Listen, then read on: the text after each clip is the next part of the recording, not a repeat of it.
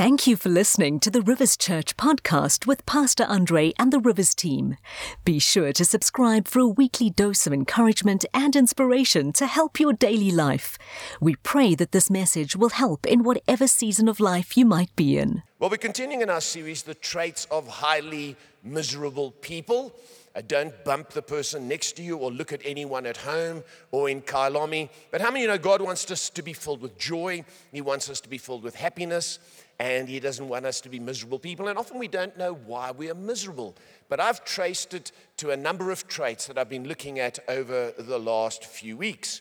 And people who worry continuously uh, will be miserable, people who complain continuously will be miserable. And uh, as we set off today, because of the time constraints, I'm going to get right into it now. In 2006, I was reading that there were zookeepers in the city of Munster in Germany who noticed that a black swan called Petra had become romantically attached to a swan boat.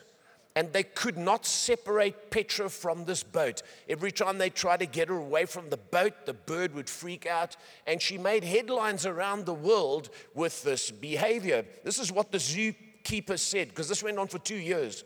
When we took Petra away from the boat, she seemed to lose her way. We hope she'll feel better when she's back with the boat and will regain a sense of security. So Petra became miserable from being separated from a paddle boat. Anyway, this is how fickle Petra was. When along came a swan called Max, she lost interest in the paddle boat and went after Max. And you know, when I read this story, it reminded me of how fickle people are in relationships. They attach themselves to one, and then they think their world will fall apart, but then they quickly attach themselves to another. And people go from person to person looking for happiness when happiness is not found in someone else, it's found in yourself. And I think that what happens is in our world, people make wrong relationship choices, which leads to misery. And so, what is the trait today, number four, that people have that keeps them miserable? It's this they keep making poor relationship choices. Maybe you're at home, you say, That's me. I, the wrong people end up in my life. And often we blame other people for our misery, but it's often our choices that are poor. Roy Bennett wrote a book called uh, light in the heart, and it's all about relationships. And he says this He says, maturity is when you stop complaining and making excuses in your life. You realize everything that happens in life is a result of the previous choices you've made and start making new choices to change your life. I'm sure all of you in the room and online and in Kyalami would agree with me. Many of us have made poor relationship choices over our lives. And often we lapse in judgment, we miss it, and uh, we make we build friendships or business partnerships or romantic relationships with the wrong people. We're taken in by people, we're fooled by people, and then we make a choice and then we blame the person when in fact it's up to us to develop maturity and to develop wisdom. Jesus was incredibly careful with relationships. I don't know if you realize that. He didn't just come and love the world. He, he's not like what's being preached today. You know, just no matter what you do, no matter how you sin against God, no matter how you speak against Jesus, you know, he just loves you. No, no. Jesus was very careful with relationships. He had wisdom and maturity. And let me read to you from John chapter 2 as we build a bit of an introduction here. Then I'm going to give you six important things about relationships, and then I'll give you some people to watch out for in your life. At least you know where I'm going. In John chapter 2, it says this Now, while he was in Jerusalem at the Passover f- festival, many people saw the signs he was performing and believed in his name. They liked him and they followed him. But Jesus would not entrust himself to them, for he knew all people. He did not need any testimony about mankind, for he knew what was in each person. Jesus was not taken in by people, but listen, he was not cynical about people. You've got to be careful that you're not taken in, but then that you're not cynical today. If you're listening to me online in a Kyalami, Be careful that you don't have the wrong impression that people are basically good. That's a problem in our world today. You know, people are basically good. You know, poor people who steal, it's because they grew up poor. You know, rich people who steal, well, they were tempted. And we believe people are, are good, but the environment is what makes them bad. No, the Bible teaches us that people are not essentially good, and we need to love them and build relationships with them, but we need to be careful in choosing them.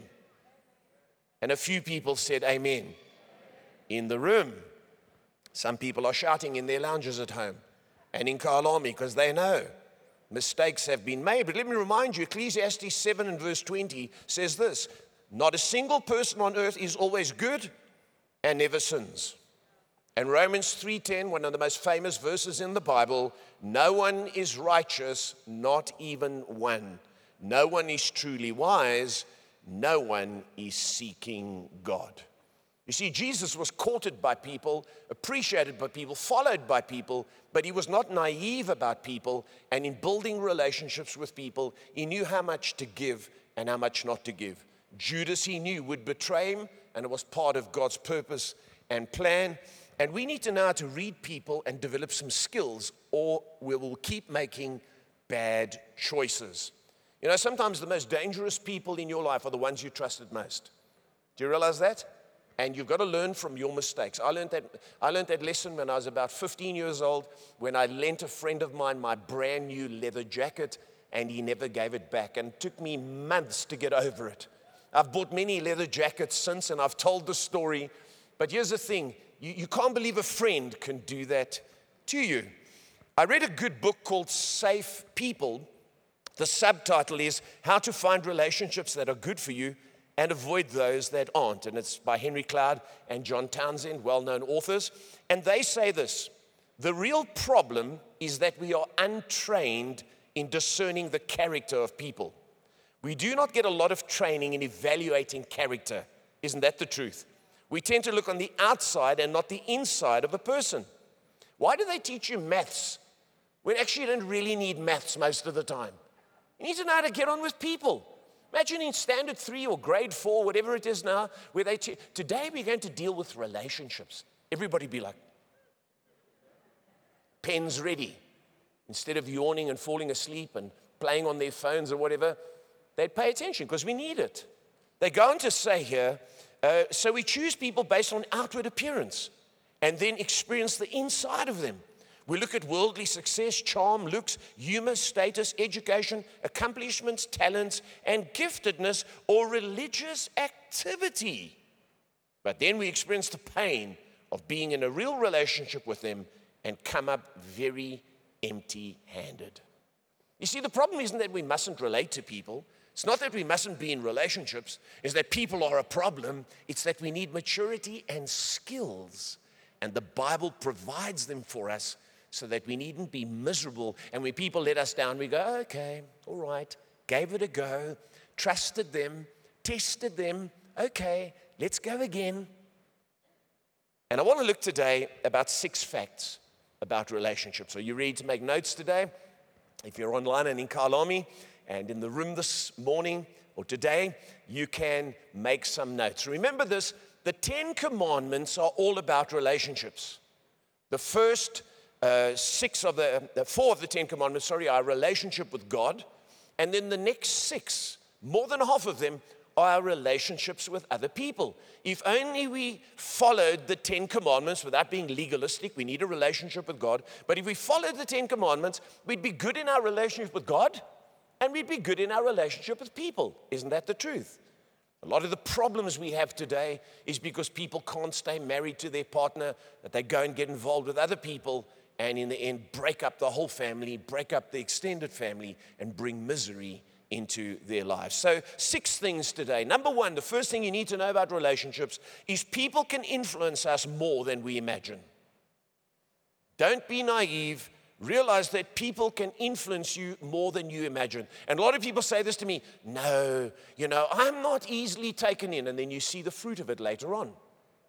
Proverbs warns us in Proverbs 22 and verse 24 do not make friends with a hot tempered person, do not associate with one easily angered. Notice here, or you may learn their ways and get yourself ensnared.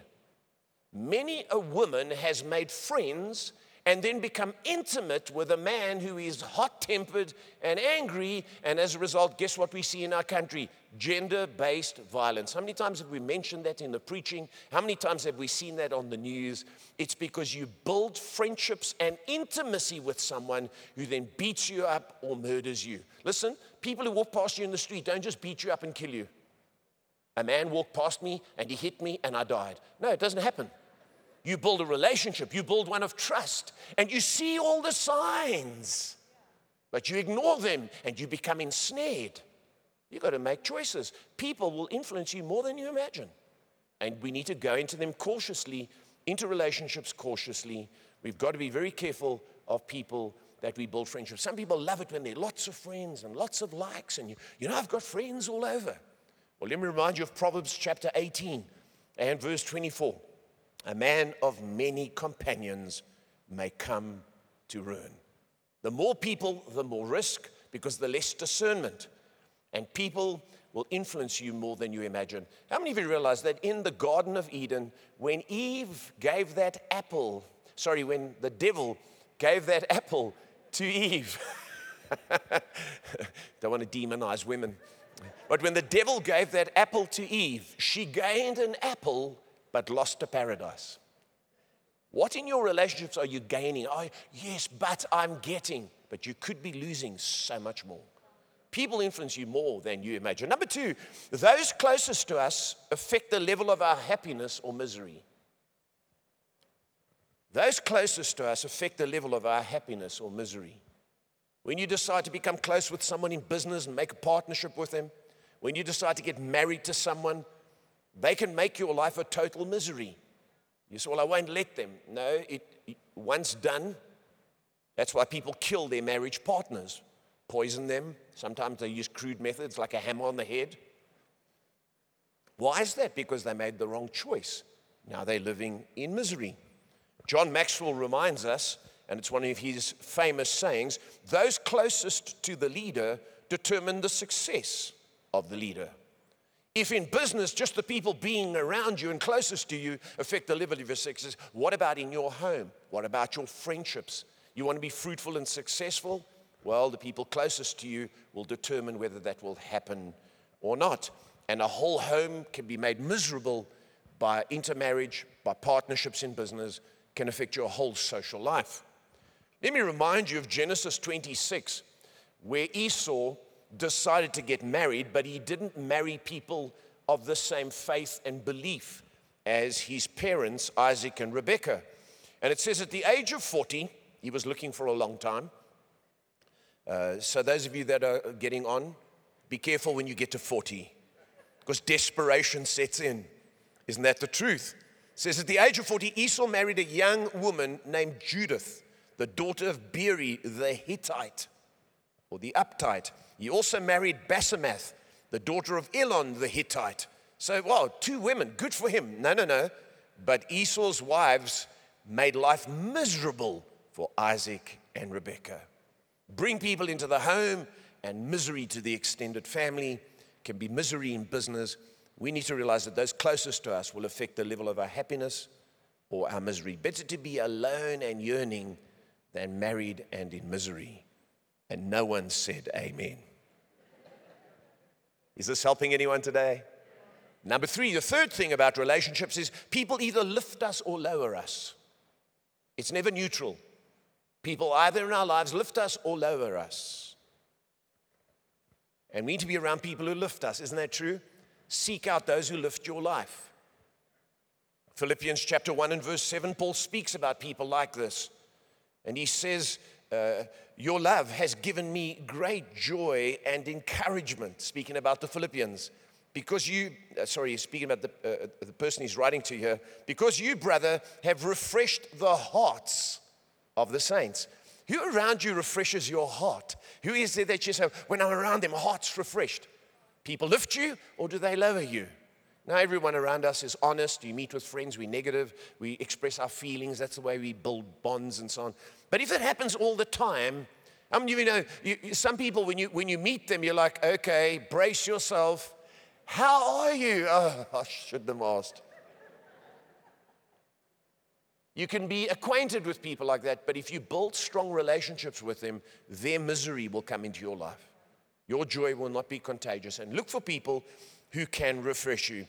Henry Drummond was a Scottish evangelist and uh, biologist, writer, and lecturer. And he said this about relationships. And, and I love it, the, the language is old school.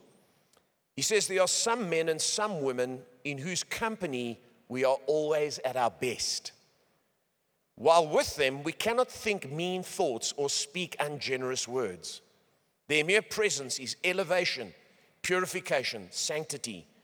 All the best stops in our nature are drawn out by their intercourse, and we find a music in our souls that was never there before. Just by the way, the word intercourse there means interaction. It's an old English word. It doesn't mean when you're having sex with them, they bring out, ah, no, no, no, no, no. You need to be careful. Be with people who lift you, not those who lower you. Can you say amen? Number four, here's the fourth thing about relationships they either direct us or divert us. Who's pointing you in the right direction, or who is trying to divert you or subvert you? Listen, they can subvert you on your, in your goals and your purpose in the things of God right now, but they can even divert you from your eternal security if you're not careful. I've watched over the years in ministry, many people have lost their salvation because they've got involved with the wrong people, and those people have diverted them. Ask Pastor Wilma and myself over the years, people in our churches who we've watched being diverted. They didn't see it coming, and eventually they are not serving the Lord. Proverbs 12 and verse 26 The righteous choose their friends carefully, but the way of the wicked leads them astray. Good warning to us. Psalm 119, verse 66 says, Teach me knowledge and good judgment. It's an art developing relationships and knowing how to choose friendships and watching out for those who are diverting you, lowering you, and redirecting your life. J.C. Ryle, from many years ago, said this. He said, But depend on it, bad company in this life is the sure way to procure worse company in the life to come. You know, uh, you know what I've discovered today? People don't believe in hell anymore. Is there such a thing? If God is a good God, would He send people to hell? Yes, He wants to send you where, where you're most comfortable. And if you're comfortable with the wicked and the crooks and the frauds and those who dishonor God and reject Jesus, well, when you get to eternity, it's like, oh, I know you. This is where you belong. It's, it's just a simple thing, it's just logical. Isn't that true? And so they can direct us or divert us. Number five, they have the power to develop us or destroy us. I want you to notice the wording there.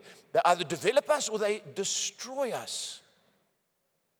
Many women have been killed by their boyfriends, their lives have been destroyed, and uh, yet they couldn't see the danger.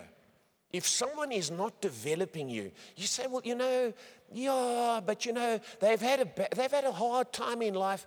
If they're not developing you, the opposite is destroy. There's no neutral. Listen to me today. Let me remind you about the lady who is out on the streets often uh, campaigning, Cindy September. She has what's called our fallen angels list that she carries around. Listen to me 829 women and children violently killed in 2020 alone. 829. It's very clear we don't know how to make good relationship choices. They either develop you or they destroy you. It's never neutral. Proverbs 7 and verse 21 talks about how we get led astray. And uh, this is talking about a woman, but it works both ways. It says here, with persuasive words, she led him astray. She seduced him with her smooth talk. Don't just look at talk, don't look at charisma, look at character. When you build a relationship in business or romantically or friendship, don't look at charisma. Don't smell the cologne. Don't look at the choice of clothes. Don't look at their nice weight and their upper body. It's very developed. Oh, they work out. They must be disciplined. Yes, in the flesh they're disciplined. But are they disciplined up here? Are they disciplined in here? Look a little bit deeper. Because number six, Number six, quickly here, in talking about relationships, here's a long one. And I've said this over the years repeatedly. The last 38 years, I've repeated this. The biggest emotional impact in our lives occurs when we have a romantic relationship with the opposite sex. You want to see what the biggest impact in your life will be? It'll be when you have a romantic relationship with the opposite sex. Some people look for that high all the way through their lives. But often, when you have this relationship, you lose your bearings and you've got to be careful. Richard Stibbs was a great theologian. And uh, again, these people from way back who held on to the things of God, we need, to, we need to listen to them. They were warning us hundreds of years ago. He says we should take heed with whom we join in league and amity. Before we plant our affections, consider the persons what they are. If we see any signs of grace, then it is good. But if not, there will be a rent, in other words, a tear. Throughout our whole life, this ought to be our rule. We should labor in all company either to do good or receive good. And whether we can neither do or receive good, we should avoid such acquaintances. Man, the psychologists say that what happens to us as people is we, we are drawn to what's called the halo effect, the outside of a person, appearances. And when the appearance is good, the dressing is good, the smell is good, the body is good, they, all, the, all these things, their car, their home, if everything outside them, we are kind of like, wow. And that's why people keep looking for someone to meet that, that need in their lives, but they never seem to find them. And uh, I was reading about this man, Kumarudin Muhammad. He's 72 and he's been married for the 53rd time. Watch this to his first wife, Khadijah. Khadijah was the first one, now Khadijah's the last one. He's gone around in a circle. And it, it says in the article, he was married to just one woman for two days. All his marriages ended in divorce, except for the last one where his wife died. Maybe he made her life such a misery, who knows? But guess what? Getting married over and over again shows that repeating it is not developing good judgment. And it has a big impact on your life, and we go by appearances. A woman by the name of Cassie was on the Dr. Phil show, and she said to Dr. Phil that she's currently considering divorcing her 10th husband, and she doesn't plan to stop getting married until she finds Mr. Right. Some of you are giggling in the room. Some people live like this. And then they're unhappy, and guess what they say? Yeah, they made me so unhappy. No, you chose someone who made you unhappy. Why would you prick yourself with a pin and then say, You know, I don't understand why I'm so sore? It's you. You're doing it to yourself. Now, there's a book here called Energy Zappers. Sean Blakely and Wallace Henley, they write about 21 types of people who drain you dry and leave you wrung out, they say. And uh, he, they, they, say, watch out for them because they are like dangerous substances. How many of you know when there's a dangerous substance, you look at the label? Mmm, wash my hands, put it in a safe place. We need to read the labels on people. And some people are labeled. And I only have time this morning for six of them but I'm going to give you the, the, the, the labels to have people that you need to watch out for, especially when building romantic relationships. Do you think that'll help you today? They're screaming online saying, Yes, tell us, tell us. In Kyalami, they're on their feet. Yes, yes, okay, relax. Are you ready? Number one, the first one is the diverters.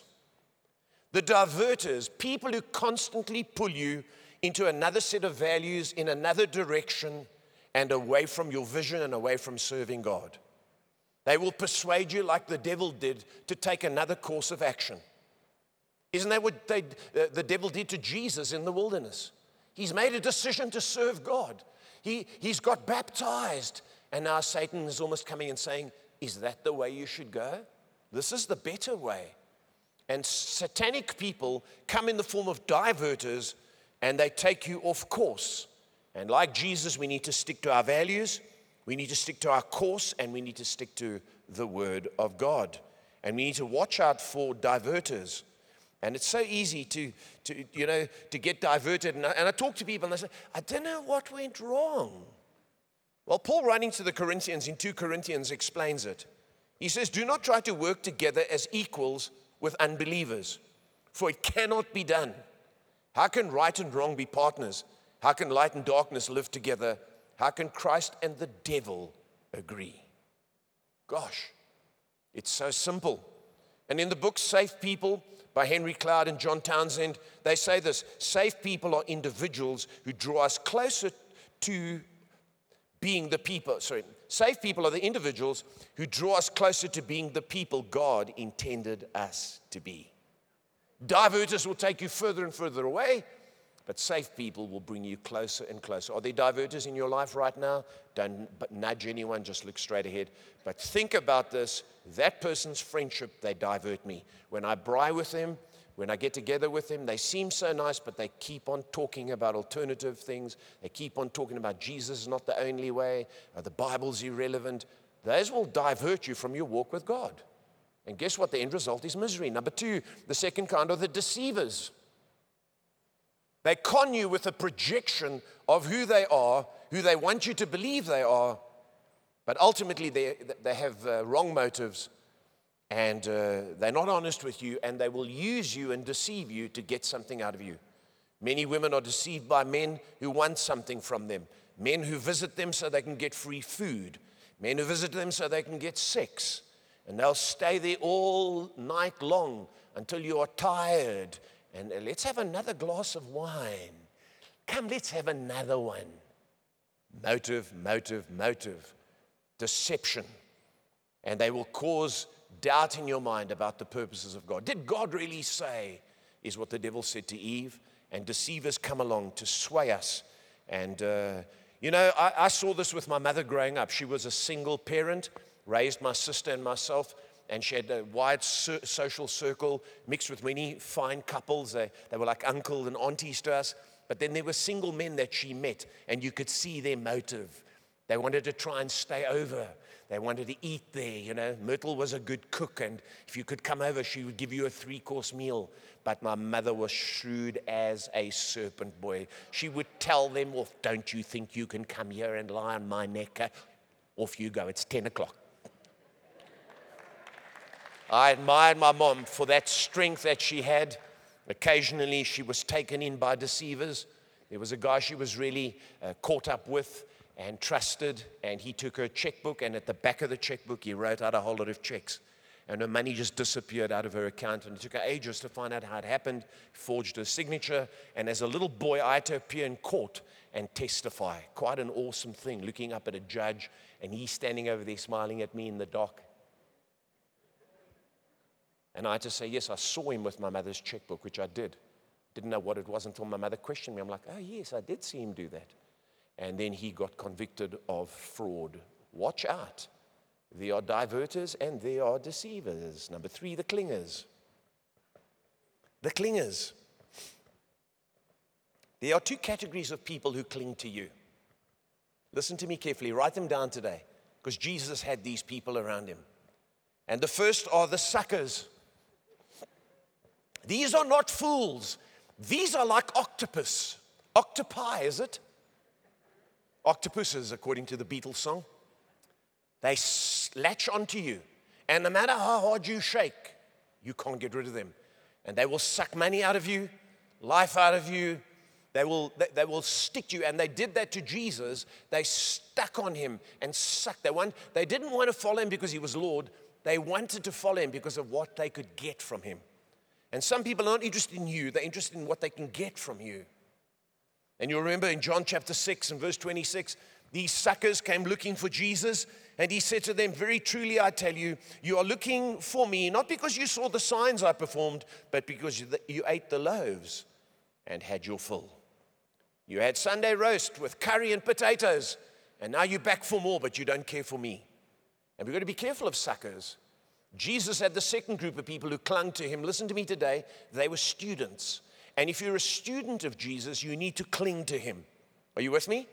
But students don't just cling for what they can get. Students cling for what they can get, but then they grow to maturity and they contribute. Are you with me? Notice here in Luke chapter 8, Jesus had these people clinging to him. They had all sorts of problems and issues. And it says he took his 12 disciples with him Along with some women he had healed, from whom he had cast out evil spirits. These were needy people. Among them, Mary Magdalene, who he had cast out seven demons, Joanna, the wife of Chuza, Herod's business manager, Susanna, and many others, watch, who were contributing from their own resources to support Jesus and his disciples. They were sick when they clung to him, but later they became healthy and they became contributors. And when you come into the kingdom, you need to cling to Jesus, but it's not because you cling to him because you just suck him dry. You cling to him so that you can learn from him, so that you can be freed by him, so that you can grow in him, so that you can now become a contributor. Are you with me? And clingers, if you're not careful, will, uh, the, the, wrong kind will be suckers. They will make you feel responsible for their lives. They'll make you feel, if they don't see you, that there's something wrong with you. And, uh, and, and, and they become codependent, and it's a very unhealthy thing in your life. And Jesus had so many disciples with him, and then he sent them out. Now, I love what it says about the 72 in Luke chapter 10. Let's see if we can get through this. It says, The Lord now chose 72 other disciples and sent them on ahead in pairs to all the towns and villages he planned to visit. Notice they, they clung, then he sent them out. But watch, go now and remember, I'm sending you out as lambs among wolves. They, they, they stayed lambs, they stayed needy, but they became contributors and they were used by him and we need to become people like that. Avoid the diverters, the deceivers, the clingers. Number four, you all know them, the whiners. These are not people who drink red or white wine. These are people who constantly complain and see the negatives. And listen, if someone sees life in the negative, they will eventually see you in the negative. Because a person who sees everything in the negative, how can they see you positively? Their whole frame of reference and attitude is one of negativity, and they're constantly whining and complaining. And they see what you don't do, not what you do do. Remember the older brother of the prodigal in Luke 15?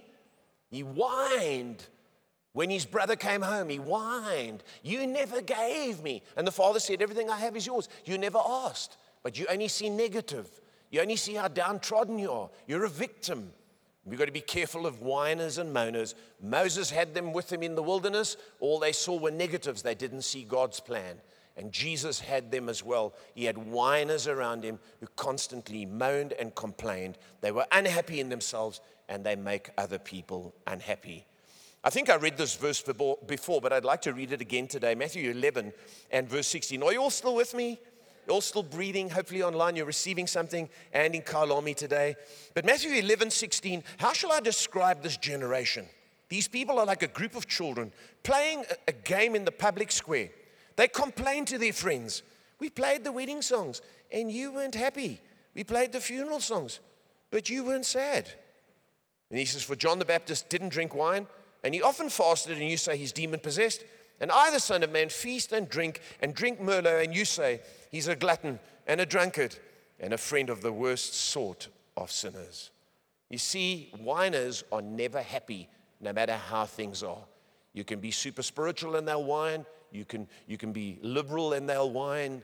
We need to avoid whiners in our lives. Number five, the fifth kind of person here quickly is the wounders. The wounders. And I've said this over and over, but I need to say it again today. Hurt people hurt people. Did you get that? So be careful when you build relationships with hurt people because this is what a lot of people do. I will heal them. The Lord has given me a ministry of understanding hurt people. And I know what it's like to be hurt. So, guess what? I'm going to take them under my wing. They will break your wing. You need to recognize that hurt people are dangerous. Even pastors and leaders have been hurt by hurt people. Taken them in. There's, there's, there's a man I know, I will not mention his name. He took in hurt people into his home all the time, all the time, until one of them murdered him in his own lounge. That's what people can do to you. Did he think he was serving the Lord and doing God's will? Yes. I don't think it's God's will that he was murdered. But he trusted hurt people. And when you take people that are wounders into your life, they've been hurt, now they hurt others, only God can transform their hearts. And if you marry a wounded person, man, you will be constantly wounded. And that's why you'll find you have friends that wounded you. That wound you. In Zechariah 13, it says, uh, uh, Zechariah speaking, and it's a prophecy of Jesus. He says, And if someone asks, then what about those wounds on your chest? He will say, I was wounded at my friend's house. Man, they take their anger and their rejection and they'll take it out on you. And if you mix with wounded people, you will find yourself really, really hurt. Let them be healed, let them become whole. And if someone is newly saved and they've got lots of issues, wait until you get married. Thus saith the Lord. Hmm? Number six. And I've got a few minutes here. In fact, one minute 33, 32, 30, 29, 28. How many of you are glad you're in church this morning? I think I'm happier than you because I've got someone to talk to. And I know I'm speaking to people online and I know I'm speaking to people in Kyalami, but it is so nice to see your faces and to be in the building. Have you been helped today? Wasn't it different when the worship we were worshiping together? If you've not come into the building yet, make sure you try. If you're living in the area, if you're part of Rivers, come in, come and register. But you'll have to be quick because GC Lukella's Connect group, they're in first in the online bookings. Come, number six. Here's the most important one you've got to watch out for the irresponsibles. The irresponsibles, they use committed language, but they don't follow through. They'll tell you they love you, they'll tell you they care, they will make the vows at the altar, they will promise you in business that they will be faithful, but they can't help being irresponsible. Maybe they were abandoned. Maybe they themselves grew up with irresponsible parents. And so now they're irresponsible. They don't know. But they are dangerous people, and you've got to watch out for them. They can make your life miserable. In the book Safe People by Henry Cloud and John Townsend, they say this Irresponsibles are people who don't take care of themselves or others. They have problems with delaying gratification. They don't consider the consequences of their actions and they don't follow through on their commitments. They are like grown up children. If you're drawn to irresponsible people, you may be doing the following. You pick up after them, you apologize to others for them, you make excuses for them, you give them chance after chance after chance, you pay for their sins and their forgetfulness, you nag them, you resent them. Can you see that? You resent them. In other words, they make you miserable. That's what happens when you build relationships with irresponsible people. And many, many women have been abandoned by irresponsible men. I have watched over the years, and it's been an interesting phenomenon both in South Africa and America. Many women meet a man, they have a relationship with him. He then presents all the obstacles to getting married. So they have sex with him, they end up with a child, and then he's gone. It's almost magic. He, he poof. They can't find him.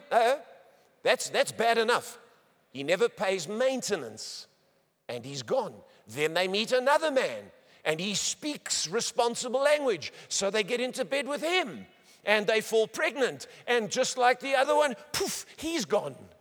And before you know it, one, two, three, four, even five children and no husband. And if you talk to that woman, she is miserable and she will blame men. But it's not men, it's irresponsible men who speak committed language but don't follow through. Ladies, you have to look deeper than charisma, you have to look for character. My own mother was married to two irresponsible men. When I was six months old, my own father was irresponsible. Not only had he got my mother into debt, she had debt collectors knocking on the door, but he disappeared. She never saw him again, ever. And he never gave her a cent in maintenance. Do you think my mother was a fool? She wasn't, but she was taken in by charisma instead of by character. You've got to be careful who you build relationships with because it can affect your entire future. Now, as I close this morning, I'm going to hand over to Pastor Devon in Kyalami. But here online and in Sandton, I want to just make this comment. Look, look at this quote by Dr. Billy Graham, and I'm going to pray with you in a moment. He says, he said this God is more interested in your future and your relationships than you are. Isn't that encouraging? So God cares about who you get involved with. And sometimes we are reckless, but God says, Hey, I'm trying to warn you. I want the best for you. I care about your relationship with me, and I also care about your relationship with others. And I think the key thing is, church, when we buy things and we, and we are shopping, we, we generally don't just look at the surface, do we?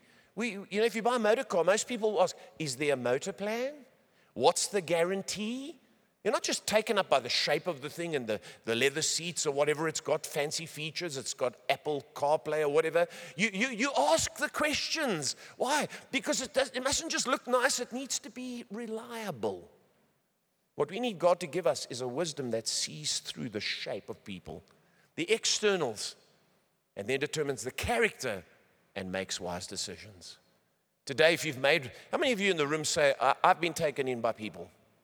You can raise your hand. You call on me, you can raise your hand. Or uh, online, you can raise your hand. We've been taken in. But you know what? If you pray and you go to God's word, He'll help you overcome. And today I want to pray with you. Uh, if you're watching online, you've never made Jesus the Lord of your life. That relationship comes first. He's the Savior of the world. He is the way, the truth, and the life. Not, not a, a way and a truth. He is the way, the truth, and the life. And if you've not got a relationship with Him, well, then any other relationship with any other deity or gods or idols is heading for trouble because there's only one in the universe who God sent to be the Savior. If you don't name today, you need to make him the Lord of your life. If you're in the room today, you might be a visitor, you've never made Jesus the Lord of your life. Maybe you, you've not kept your relationship with God in good repair. I've discovered that when your relationship with God is not at its best, your relationship with people suffers. So let's bow our heads across the room this morning. And if you're with me online, we're praying right now. If you're at home, wherever you find yourself, you might be watching on your phone. You say, you know, I've not, I, have I've not got a good relationship with God. In fact, I don't have a relationship with God. In a moment, I'm going to lead you in prayer. If you're in the room today, you don't have a relationship with God, you know, the first four commandments are a relationship with God. Then the next six of the ten are a relationship with others. The best relationships you can have are when your relationship with God is sound. If today you don't have a relationship with God or your relationship with God isn't good, I'd like to pray with you. Obviously, online, I can't see you, I can't see your hand. God sees your heart. But if you're in the room, you say, you know what, pray with, can, can you pray with me today? I'm not going to make you stand up or call you out. Just simply going to pray. Just raise your hand say, yes, I need to, I need to get right with God today. I need relationship with God. I need to get my life back on track. I need Jesus in my life today. Just raise your hand up. I think someone raised their hand up. Yes, thank you. Anyone else? Yes, thank you, thank you. Yes, wonderful. That's great. Just raise it up quickly, and then I'm going to pray, and we're going to pray with the people online. And what we're going to do in the room today is we're going to we're going to we're going to pray out loud so the people online can follow with us. So let's pray like this. Thank you, Father, for your Son Jesus, the only Savior of the world. We receive Him today as our Lord and Savior, and we keep Him in the center of our lives. Lord Jesus, lead us, save us, be our Lord, and help us to follow you fully. We commit ourselves to you today, and we trust you today. Thank you, Father, in Jesus' name. Amen. Amen. We hope you have been blessed and inspired by this message.